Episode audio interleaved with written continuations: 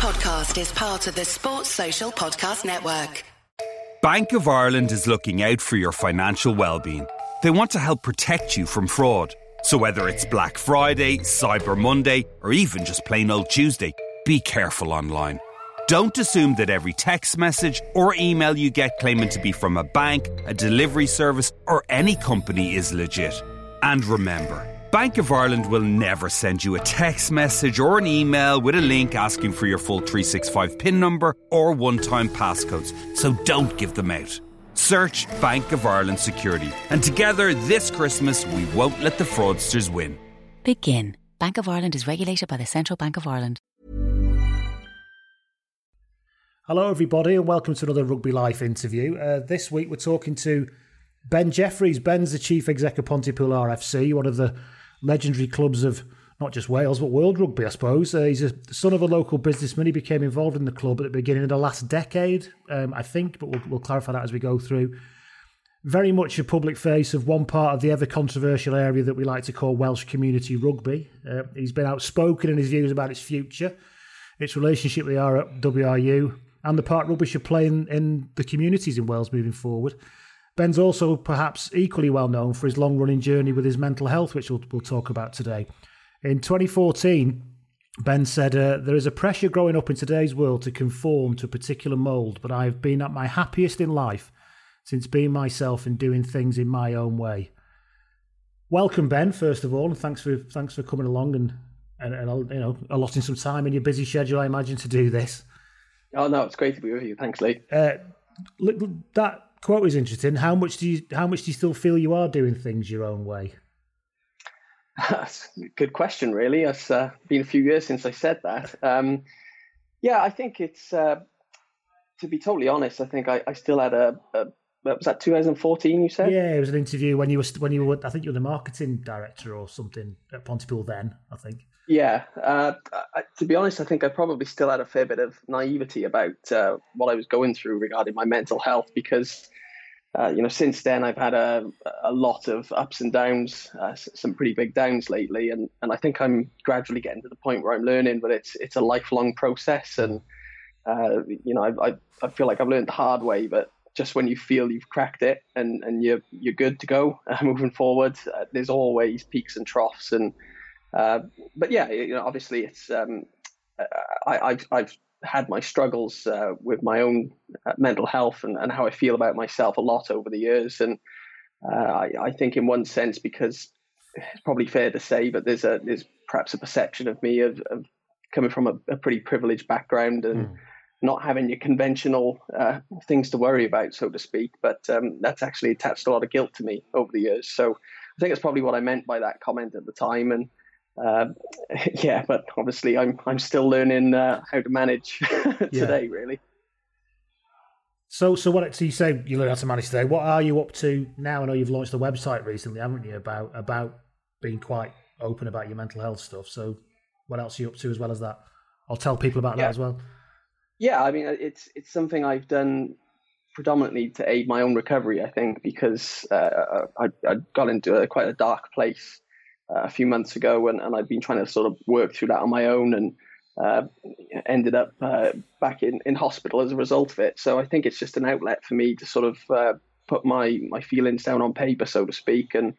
Uh, I, I, was quite surprised by how much um, the, the, initial blog post sort of resonated with a lot of people, and uh, had several thousand people read that, and, and, lots of comments have come my way. And, and I think it's just a nice reminder that uh, you know it's a it's a big struggle for a lot of people, and, and the only way we can move forward is have that open and honest discussion because there's there's plenty of people out there who still think it's uh, a fabrication to suffer with mental health problems, and, and the impact that can have on people is uh, is potentially devastating. So uh, yeah, so I, that, that's something I've just done from a personal point of view, but obviously still trying to navigate Pontypool through this uh, COVID crisis, which has proven to be a challenge. But obviously that's the case for everyone. And um, and when I'm not doing those things, I'm trying to work on my golf game. But I, I don't know which is worse at the minute: the blog, the, the golf, or, or the club, because uh, I'm an embarrassment to the game, to be quite honest with you. I used to play golf quite a bit, and I stopped many years ago. Not for any reasons, just kind of drifted away from it. I play guitar a lot, and, and I often equate guitar to being like golf. No matter how long I've been playing it for, there are some days I pick it up and go, I am absolutely shit at this. how how am I shit at this again today when I felt like I was all right again uh, with it last week? And golf, Yeah. that's one of the reasons why I keep shying away from golf. I mean, so, so- I mean, golf's not very good for your self worth, I must say. Not to make too much of a joke about it, but I mean, in all seriousness, you can have a frustrating day out there, can you? Yeah, uh, and, and to be totally transparent, I smashed my three wood into about a thousand pieces last week after six rounds of complete, can't even call it mediocrity. It was just dire golf. Uh, so um, that was a bit of a mistake, but uh, luckily there's a good used club market on eBay, which I, uh, I took advantage of. So yeah, but uh, but there we go. So you talked about Pontypool there, um, and this is called a rugby life, and we'll come out Pontypool. So I think you became involved in Pontypool about 2012. You can correct me if that's wrong in a bit, but I suppose my question is, where did where did your rugby life start? Uh, well, it started on, on the day I started at Pontypool. To be quite honest with you, uh, I had I had no plan to uh, get involved in rugby. Uh, uh, I hate to admit it now, but I, I was a football man growing up, um, a big Arsenal fan, and and followed that religiously. Uh, but my dad uh, had had been quite successful in business and um, was was contemplating, uh, you know, moving into retirement at, uh, at that stage, and uh, he was a lifelong, or still is a lifelong, Pontypool supporter. And obviously, the club hit some dire financial straits through its High Court case with the WRU, which the, the previous directors and shareholders decided was a, a good idea to, to to fight the WRU. Uh, and they obviously lost and came off second best with Can you, that. can you talk And- some more about that? Because not everybody listening will know what that High Court case was about. I'm sure you Yeah, don't want to sure. go back over that too much, but just we'll just give a bit of a context about what that is. Yeah, so in short, uh, the Welsh Rugby Union, uh, in their uh, eternal wisdom, decided that they would restructure the Premiership division uh, yet again, and they shrunk it uh, to a 12 team league, and uh, they effectively demoted Pontypool to the newly formed National Championship. And this this was despite the club not being in the relegation drop zone. They hadn't had a great season, but they hadn't had a terrible season either and it was done on a whole algorithm of six seasons worth of performance and, and other parameters to do with facilities in line with the A license which they launched, which was uh, a sort of a, a checkpoint for, for criteria for being a Premiership club. Uh, I do So love the idea that WRU were world leaders in erroneous algorithms, though. I mean, they're they're not using world leaders in many things, are they? But that's uh, I- that, I that's quite still- impressive. I'm still trying to wrap my head around the algorithm they come up with because it was just farcical, really. Uh, and, and, you know, in doing so, uh, it, it caused all sorts of a stir with uh, regions wanting a, a certain allotment of clubs in their region in the Premiership. And uh, Pontypool uh, obviously has a pretty checkered history of having friends outside of uh, its own postcode. And I think it, it felt the effects of that, to be honest. And it was sort of left high and dry, which was a, a devastating blow financially for the club. Um, and uh, as I say, the, uh, the the previous shareholders decided that they'd launch a, a fighting fund, and, and it went all the way to the High Court. Um, quite a famous court case in which uh, Roger Lewis, as it was back then, uh, was was pretty uh, vociferous in defending the WRU's corner. Uh, but the the, the previous uh, lot, they effectively gambled all of the club's money, everything that it had, in the hope it would win, and it lost. So the club was insolvent and was facing being totally wound up and, and kicked out of the league structure altogether. And uh, that's where my dad and a, a few other people got involved. And uh, here, here we are, nearly ten years later, still trying to get back to the Premiership. So it's been a strange journey. I, I, I I read something. I think you, you you seem to have been quite upfront as a public face, almost from the off, really, from 2012. It seems, looking back on when you research this a bit, not that I've been spending hours on this, but it's not hard to find you popping up over the past eight years in relation to Pontypool. And one of the things that you did back then was obviously you mentioned they weren't in the Premiership anymore. And, one of the things that you, you set out very clearly back in sort of 2012 13 publicly was that you want to get back into the Premiership and all that kind of stuff. I suppose a couple of parts of this. How hard was it to build that pathway with an insolvent club? And then my- the other point I'm interested in is given your mental health issues, and you've mentioned OCD in, in your history as well, how much of an effect does goal setting like that and then the worry that might create in not reaching them affect you personally? Well, they're two very, very good questions. Now, to answer the second one first, uh, in my case, I found it to be a relief setting goals which were a bit more concrete uh, professionally. Because to be totally honest with you, I, I had graduated from university with uh, a degree, uh, and then I did a master's degree to pass more time and avoid. um, avoid facing up to a career. And uh, throughout that time, I was just ravaged by OCD. I was housebound. I, I couldn't even make a meal uh, on my own. Uh, my wife had to prepare everything. I was in a terrible, terrible place. I, I, I was so uh, concerned with hygiene and, and catching stomach bugs or whatever it were, but I couldn't stop washing my hands, brushing my teeth. Getting changed and all this stuff, it, it was it was ter- uh, just absolutely terrible uh, to to live with. But uh, with the club, though, I, I, I got involved in it because obviously my dad took the decision to uh, take on the club, uh, but within weeks of doing so, he suffered a stroke and he'd taken on this huge, effectively insolvent project, and he was in no position to run it. So I came in by pure chance as someone who was on his knees, quite frankly, in terms of his mental and physical state, and, and was just desperate for an outlet, something to to try and do uh, to be productive in. So setting those objectives and and uh, you know knowing what we needed to do to get the club successful or, or what we thought back then was quite positive. But I was someone who had no experience in business. I had no experience of running a team, managing a team, leading a team. And all of a sudden, I was thrust into this quite public facing role, which I didn't even realize at the time. I'd, I'd watched Pontypool play probably twice before I'd, I'd, been there. I had no idea of its history and its resonance uh, even today. So I was quite ignorant to what I was walking into. And I think at the time it was probably to my benefit because I think that's what stopped me from getting uh, overwhelmed. Um, and I suppose that dovetails to your first question, really, about uh, you know trying to chart our way back. Obviously, we're still in the championship, and I think it's fair to say that, that me certainly not even knowing what I was walking into, but my dad also. I think we grossly underestimated the challenge, um, and and obviously, you know, Welsh club rugby has a reputation as being a bit downtrodden. I think, but all the core ingredients you need to be successful still apply. So you need a, a good ethos, you need a, a, good team spirit, you need a structure, uh, and it's t- it took us about five years, quite honestly, to, to really get that embedded. Uh, you know, I, I, learned some very harsh lessons, trusting some people who now I would never trust uh, with with being involved with the team. Um, you know, there's there's a lot of uh, there's a lot of bad people with their own agenda, like there is in any walk of life, and unfortunately, you've got to go through the pain of of learning that the hard way. And we've now got a very settled team and a, a, a very good environment, I'd say. So it's uh, we've learned some hard lessons, but we're in a much better. How you mentioned you didn't, you know, you weren't really paying much attention to rugby at all until you were thrust into it, which is well, I suppose any, I think anybody listening will think what you grew up where you grew up and you didn't really know. I think they'll be surprised about but by that. I'm certainly surprised by it. But so you came in and um, and, and you came. I suppose my question is is not carrying all that baggage in, all that. Well, the region should never have been created, and you know, this community, you know, the, the, this should still be a professional club and we've all been destroyed by it all and stuff, and not carrying that sort of cultural baggage in. How much did that help or not, I suppose?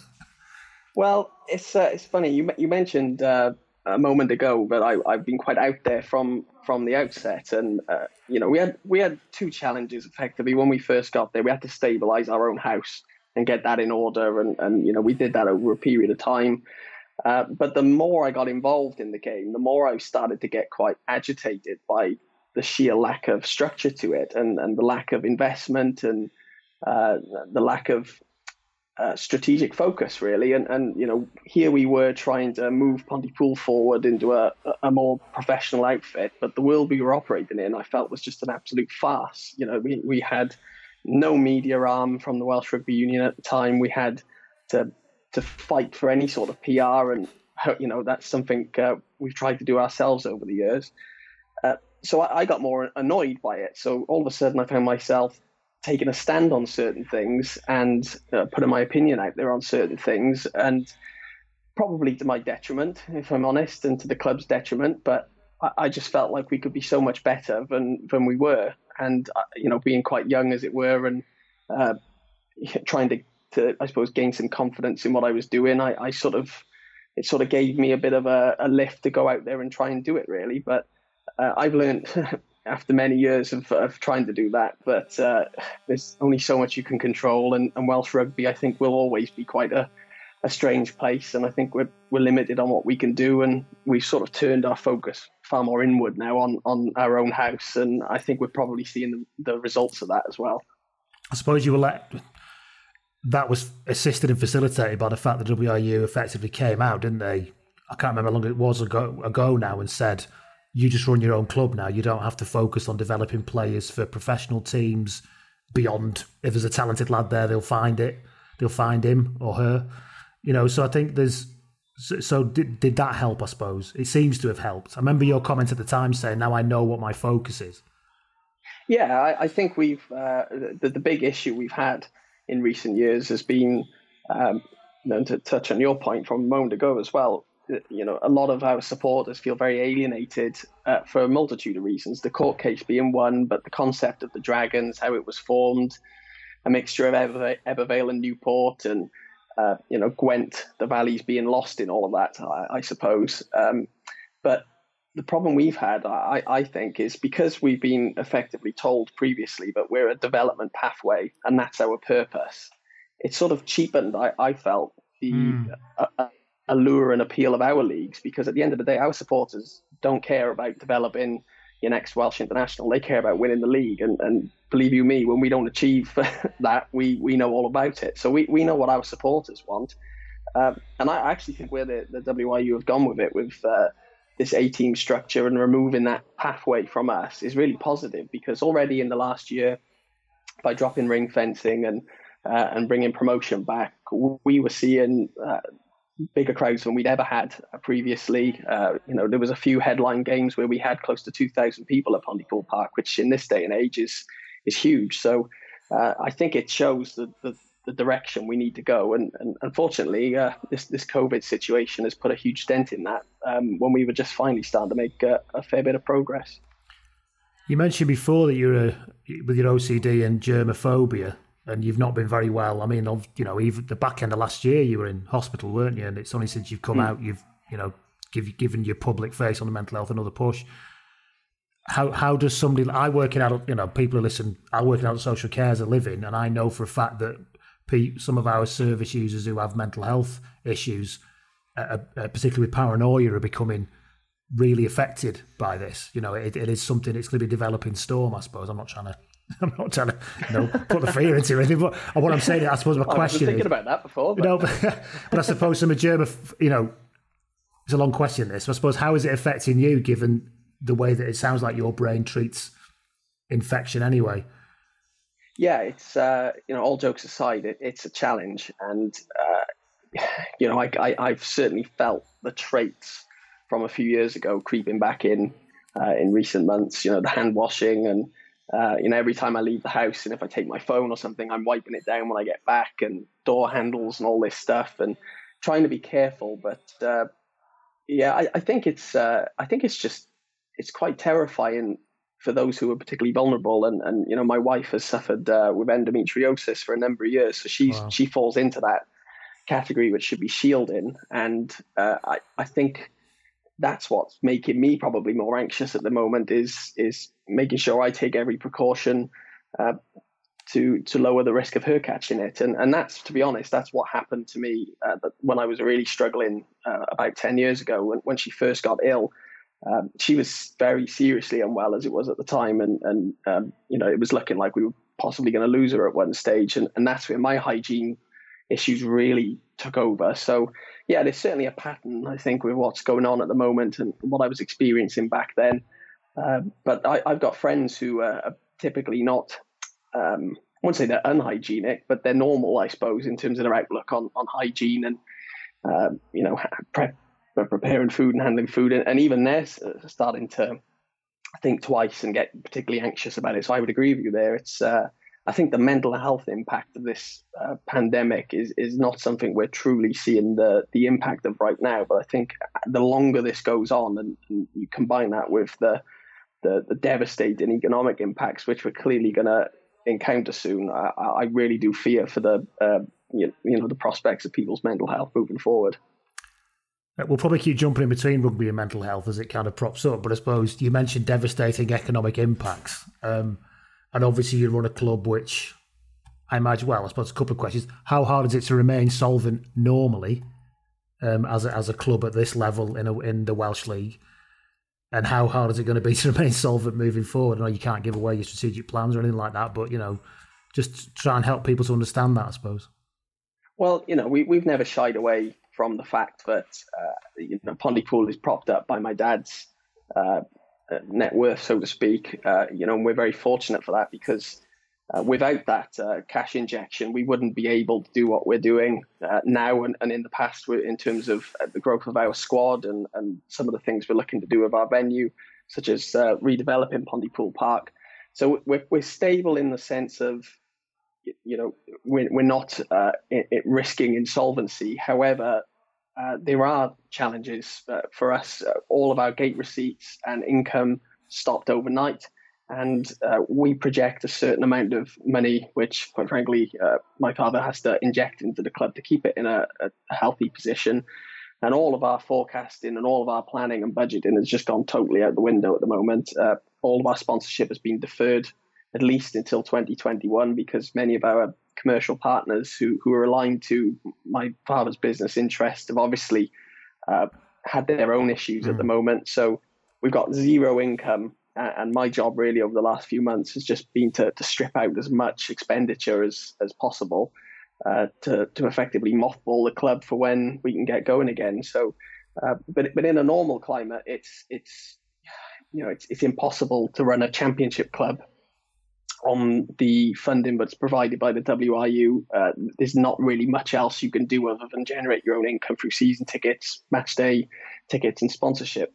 Uh, there's a big gulf between the Premiership funding and the Championship funding, and, and I'll be really interested to see in the months ahead with this pandemic whether the WRU are going to move to a, a more strategic focus to to make everything below the Premiership amateur, which I know has been a long held ambition of theirs. So I think there's a big discussion at the moment about the, the, global calendar, and, and I think really, even down to our level, it's something we need to think about seriously about the, the future because uh, there's going to be some huge economic impacts in Welsh club rugby, and uh, even well, obviously at the Premiership, uh, sorry, the professional level, it's even the stakes are even greater. So it's uh, there's so much uncertainty; it's just impossible to forecast and plan. So is it semi-pro at your level? Do you pay do Pontypool do, do Pontypool and clubs at that in that league pay players?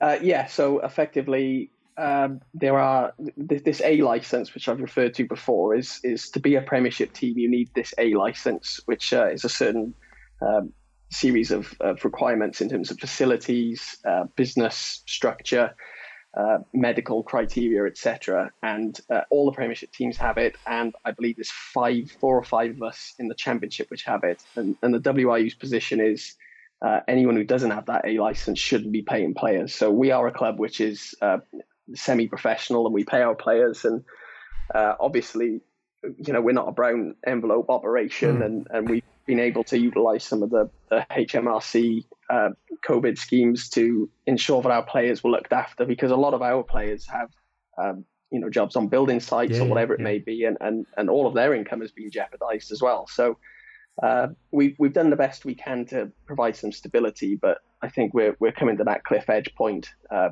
when that scheme ends. Uh, over the next few months, uh, what we do as a club, and, and I'm sure that's a discussion that many businesses are having at this time as well.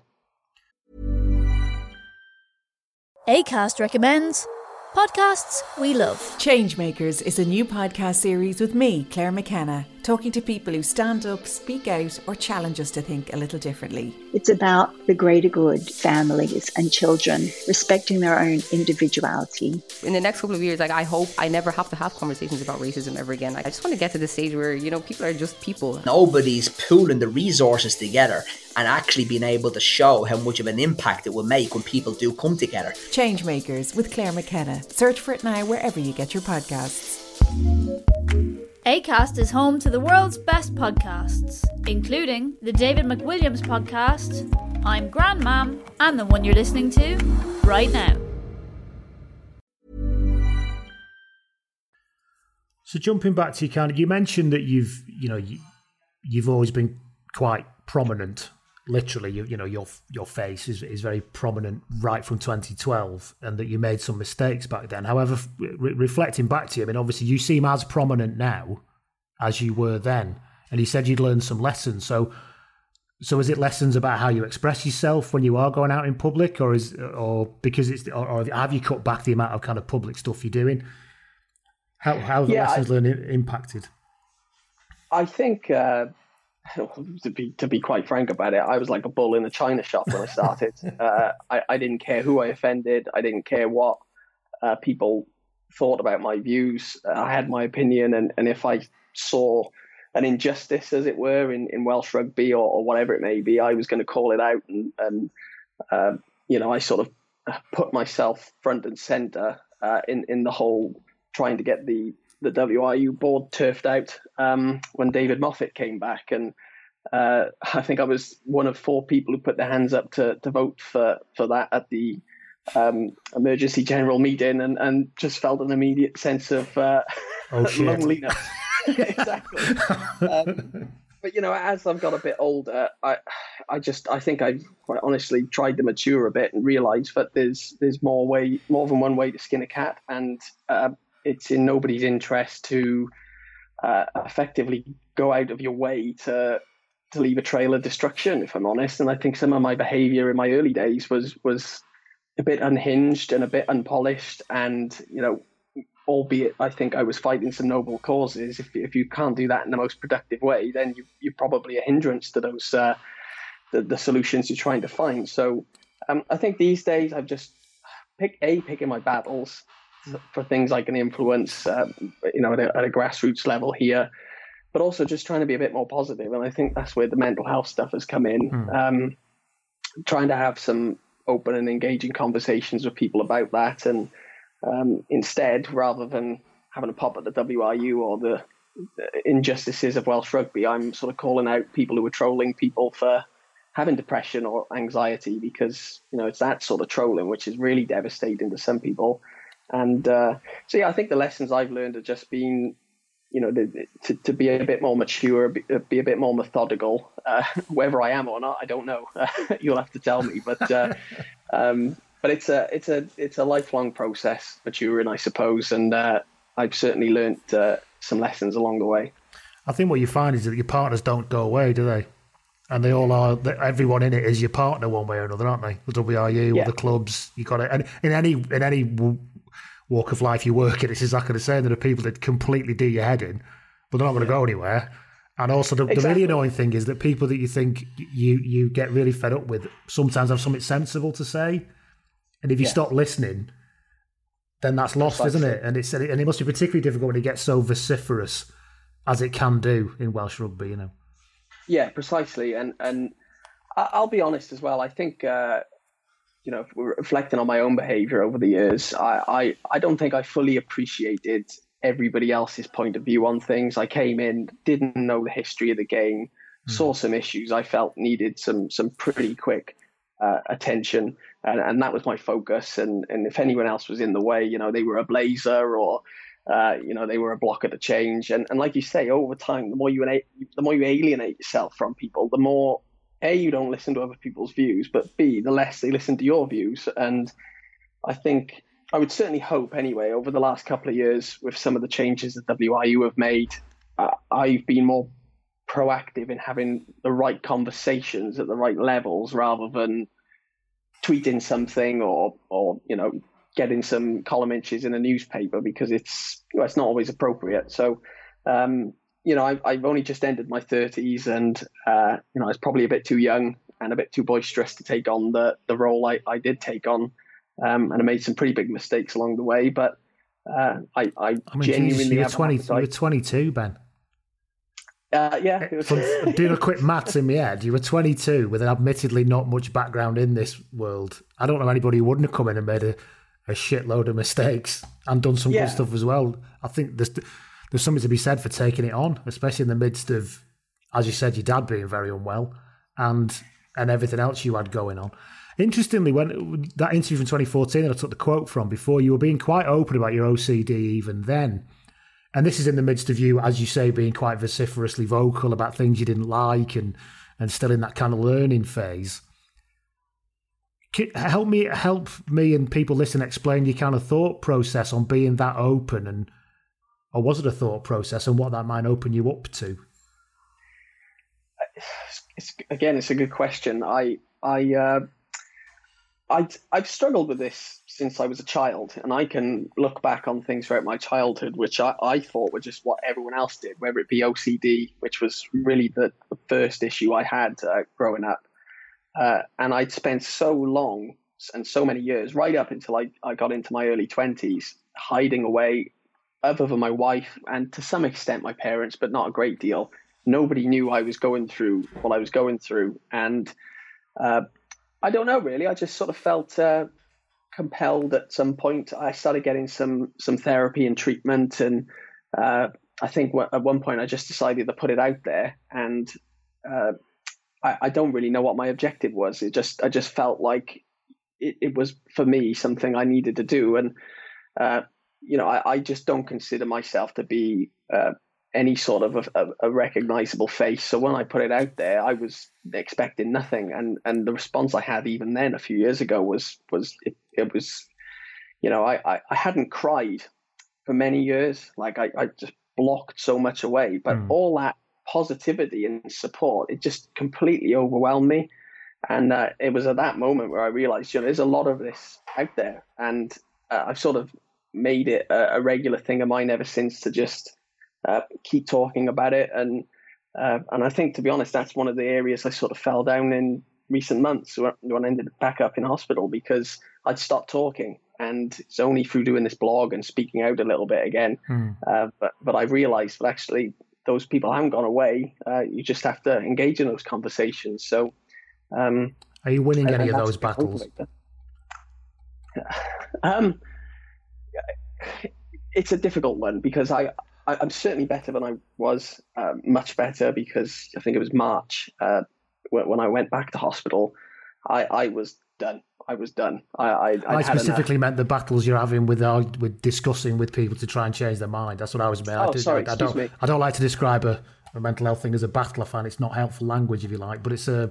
But yeah. but yeah, please do carry on. I just wanted to, to check that I wasn't I, I wasn't using the wrong you know making you answer a question that's a bit unfair perhaps. But no, no, no. to be honest, I think it's a it's a fair question, but uh, but no, it, you know, to, to answer your question, I I don't think we'll ever win that battle, and that's a depressing thing to say. Uh, pardon the, the, the pun, but uh, you know, you, you'll always have people who are just so ignorant, and for some reason seem to want to go out of their way to try and make someone else miserable, and that's the worst part of social media and and and that ability to give people a platform where they they will not say it to your face. Uh, and there's a, there's a there's a fan of uh, Cross Keys, who I won't name, but everybody who knows me will know him, who has just for years been abusing me about depression, my family, uh, me as a person. Uh, and I confronted him at our game in December and said, "How about we step outside and have a chat?" Wouldn't do it because mm. there's something about this the the the security of a keyboard, which these people find uh, quite empowering. And um, you know, I got no problem with confronting people who who who act so inappropriately and and take liberties with people's mental health. It's um it's something that's never really bothered me, but it, it frustrates me because it's it's the number one barrier to people getting healthy, and that's something we really have to change uh, in a big way moving forward. I um I ask you this. I'll give you some context before I ask you this question. My um I I've not had mental health problems, but my mum is a lifelong sufferer with clinical depression, and she uh, voluntarily hospitalised herself just over a decade ago. And uh, and your description in your blog purchase, uh, your blog post about what these places are like, they're like the most depressing sort of two star hotel you've ever been in. You know, and that you go if if you if you felt depressed before you went in, and this isn't a joke when you go in and see the, and I, it was a unit in North Wales. My mum was in, you know, and the bed screwed to the floor, and it, every, the whole environment suggests how you should feel about yourself. I can't speak for the one you went in, but certainly that bit about mesh and everything taken away from you and things screwed down and stuff. And anyway, my mum is is is a ballsy, uh, funny Lancashire woman, right? And when she was in there, she was not a person I recognised anymore. She she wasn't the person that I knew as my mum. She felt yeah. completely unloved. I don't, I don't actually believe that I loved her at that point. That's how bad it was, you know. And it's been a very, very long journey back from her. Now, the reason why I give you that context is I want to, to, be very clear. I'm not one of these people who thinks that somehow something shouldn't mean you have mental health problems or how happy you are or anything like that or whatever your bloody economic background is. That's all total and utter bollocks. So anybody who is listening might think that. Please, please have a think. But um, I'm asking because obviously you mentioned right at the top about it being a lifelong thing and you've been through some therapy. What my mum learned to do was was to accept it's part of who she is now and she has to live with it and so, therefore, I remember phoning her once. We used to work for the same uh, county, believe it or not. And I phoned her and said, I'm going to come for lunch. I'll be there about 20 past one. She said, No, I can't go then. I said, Why? She said, I'll go lunch at half one. And I kind of rolled my eyes a bit, but then I remembered that that's how she was quite close to a recovery period, still in the middle of it. So that's how she managed the day. She has routines. She's vociferate. She's really, really um, um, obsessed with her sleep patterns and all that kind of stuff because that's how she stays well. Otherwise, she'll be in hospital and not working and all that kind of stuff. Now, I suppose my question is is is is how much of your the the behaviours that are affected that are caused by you, driven by your conditions, do you accept as part of you now, or something that you're still fighting with?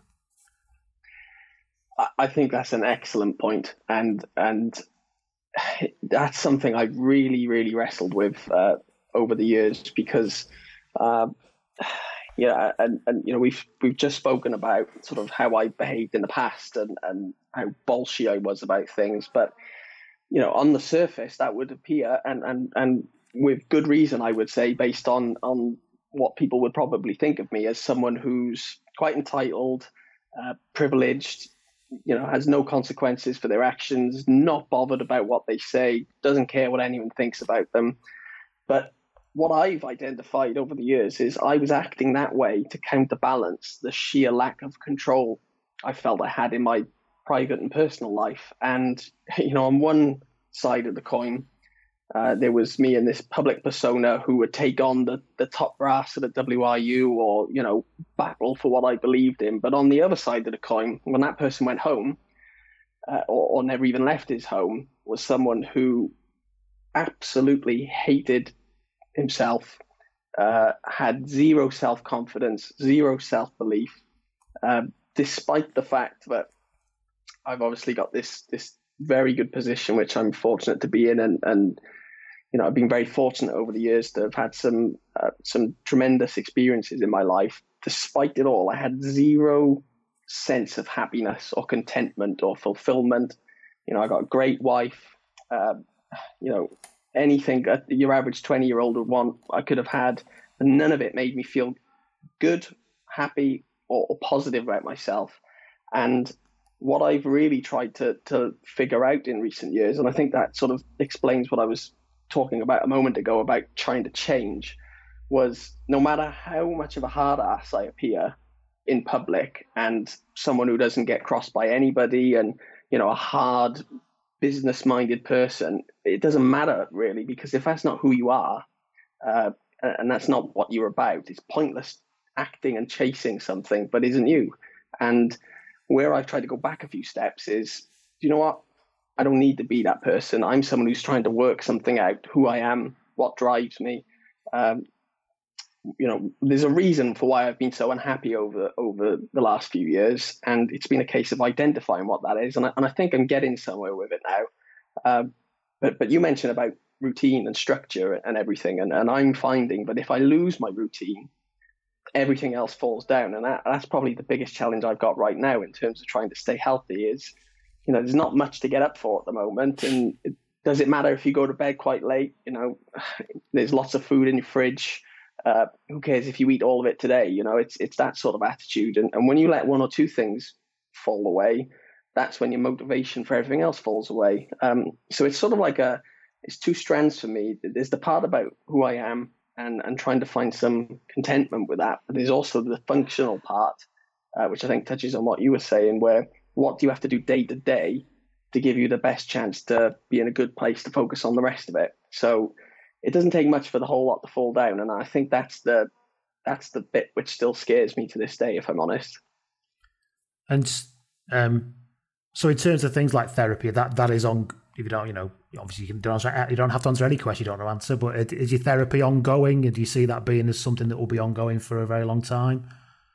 Yeah, I, I to be honest, I, I, was planning on being in the in the Priory for a month uh, in March, uh, but there was uh, there was some issues with COVID in the hospital as well, mm-hmm. Uh, so I was quite keen to, to get out of there.